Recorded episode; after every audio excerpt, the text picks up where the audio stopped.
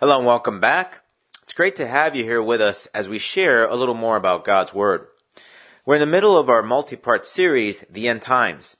Today's message is part five of our series. If you have been following along over the past few weeks, you may have noticed that we're taking a look at different end time events. We're not necessarily looking at them in chronological order, but rather in significant chunks, if you will. As we mentioned before, some have already been realized, others are being realized as we speak, and others will happen in the future.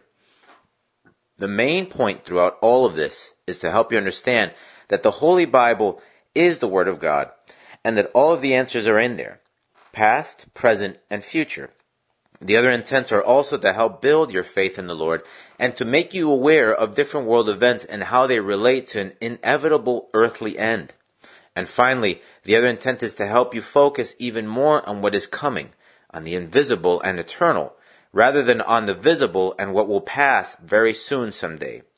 We need to live our lives more focused on the Lord and on eternal things rather than on the present and illusional world we live in now. As part of today's prayer focus, I would like to encourage you to pray for God's purposes in your life and that He may be able to make those very clear to you.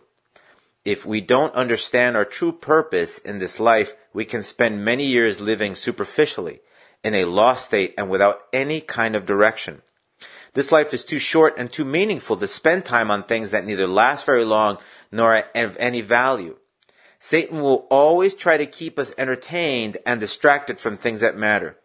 We need the guidance of the Holy Spirit in our lives so we can truly live a different life filled with purpose. So having said that, let's pray. Lord God, Heavenly Father, I praise you and I worship you, O Lord, for your goodness, for your mercy, for the salvation that you give us through your Son, Jesus Christ. Heavenly Father, in the name of Jesus, I pray, Lord God, that you help us to see and understand the purpose that you have for our lives clearer and clearer, Lord. Help us, O Lord, to be able to stay focused on you, on what you want to accomplish through us, Lord God. Because, Lord, each single person has a purpose. There's a reason, there's a why for our existence, Lord. And Lord, you know that.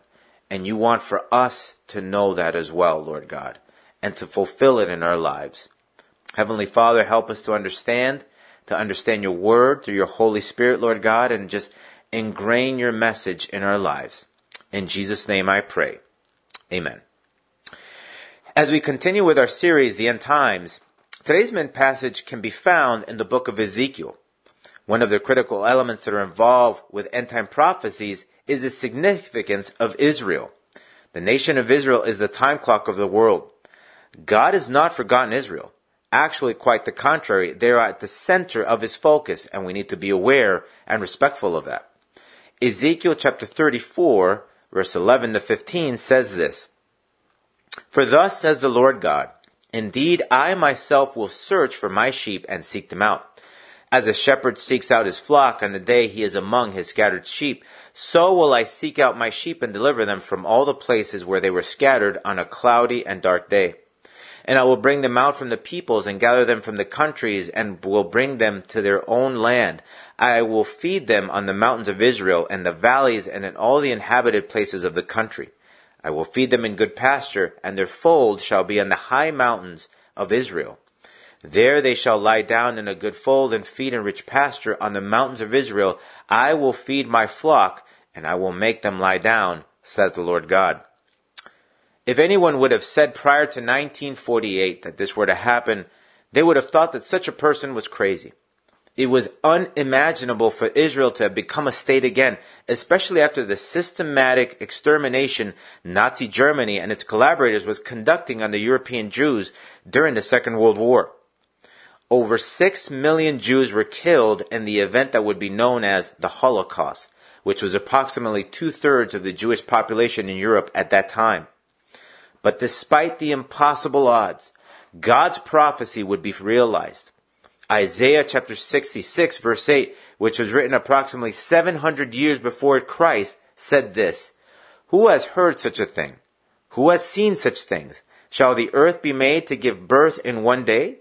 Or shall a nation be born at once? For as soon as Zion was in labor, she gave birth to her children. On May 14th, 1948, a Friday afternoon, this prophecy was fulfilled. Over 70 years ago, Israel became a state yet again. And despite subsequent attacks and threats, it still stands today as a prosperous and advanced nation, all through the hand of God. The fact that Israel is where it is today is a clear indication that we are well within the end times. There is something else that we need to be aware about Israel, the Gentiles, which mean all other nations, and the fulfillment of prophecy. God allowed for a time period of spiritual blindness to be imposed on Israel, so we the Gentiles could have a chance at being saved. But the Bible also explains that our opportunity as Gentiles will come to a close and the people of Israel will start having their eyes open to the truth of God and will convert to the Lord. This is clearly evident in the following prophecy written in Romans chapter 11 verse 25 to 32 where it says, For I do not desire, brethren, that you should be ignorant of this mystery, lest you should be wise in your own opinion, that blindness in part has happened to Israel until the fullness of the Gentiles has come in. And so all Israel will be saved, as it is written. The deliverer will come out of Zion, and he will turn away ungodliness from Jacob. For this is my covenant with them, when I take away their sins. Concerning the gospel, they are enemies for our sake. But concerning the election, they are beloved for the sake of the fathers. For the gifts and the calling of God are irrevocable. For as you were once disobedient to God, yet have now obtained mercy through their disobedience, even so these also have now been disobedient, that through the mercy shown you, they also may obtain mercy. For God has committed them all to disobedience, that he might have mercy on all.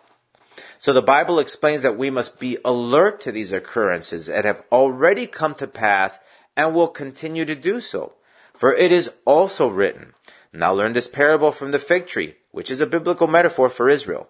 When its branch has already become tender and puts forth leaves, you know that the summer is near. So you also, when you see these things happening, know that it is near at the doors. According to existing records of various societies, the 19th century had at least 250,000 Jews convert to Christianity. Pew Research Center data indicated that as of 2013, about 1.6 million adult American Jews identify themselves as Christians. According to the same data, most of the Jews who identify themselves as some sort of Christian, the 1.6 million, were raised as Jews or are Jews by ancestry. In April 2018, the world's Jewish population was estimated to be somewhere around 14.5 million. Therefore, over 10% of all Jews in the world consider themselves Christians. This should be both exciting but concerning at the same time. On the one hand, it is exciting to live during a time where biblical prophecy, such as the conversion of the Jews, is in full effect but it should be concerning that the window of opportunity for the Gentiles is closing rapidly. And unfortunately, this issue is clearly visible as well. Hundreds of Christian churches are closing every month throughout the world. There are more and more countries and their respective populations living out a post-Christian era where having a faith in Christ is considered to be antiquated, superstitious, and even ignorant and our numbers are diminishing even further because of a very weak, lukewarm, and self-serving and corrupt form of faith that is taking over at an alarming rate. And regarding the Jewish conversions to Christ, during the end times, the Jews will take the forefront of preaching the gospel of Jesus Christ to the world through a select group of individuals known as the 144,000 sealed. For it says this in Revelation chapter 7 verse 4. And I heard the number of those who were sealed, 144,000 of all the tribes of the children of Israel were sealed. Subsequent to that passage, the Bible explains that there will be 12,000 from each of the 12 tribes of Israel. So, if we understand all of this, we can conclude unequivocally that we are well within the period of the end times. We are at the center of prophecies being fulfilled as we speak throughout the world. And if we are wise, we need to look to God with hearts full of faith, knowing that the end is getting nearer and nearer. We can't turn a blind eye to all of this because if we do so, we'll be absorbed by the world and its affinity to the Antichrist spirit, which is already operating in the world today. Cling on to the Lord with all of your heart if you truly want to be saved and to live out His purposes. Let's pray. Lord God, Heavenly Father, I know that these are tough times that are, that we're living in and that they will get more difficult, Lord. But Heavenly Father, help us to face these times with open eyes, Lord God. Help us to be aware of what's happening, Lord God, and help us, O oh Lord, to be sensitive to what you want to do through our lives. Lord, your will is not for us to be lost, but rather to be saved, and not only to be saved, but to do those things that you have prepared for us to do. Help us, O oh Lord, to be able to live out your purpose in our lives, even during these times, Lord God that we may make a stand, a decision, that we may have the conviction, Lord God, that if we remain in you and we follow you, Lord God, with all of our hearts, that Lord, that there will be reward, that there will be purpose, O oh Lord, and that there will be eternal life. That there are things that are far greater than we can ever imagine and see and understand than this world, Lord God. Heavenly Father, help us, O oh Lord, to stay focused. Help us, O Lord, to be able to be immovable in your word. I give you thanks and I praise you. In Jesus' name, amen. Well, hello again. I just wanted to take this opportunity to let all of you know that we're very excited for all the visits we get from different people in the world. Our analytics show starting from January 2017 that our ministry website has been visited by thousands of people from many different countries throughout the world. We wanted to take this opportunity to say hello to folks that have visited and are following our ministry faithfully from the following countries.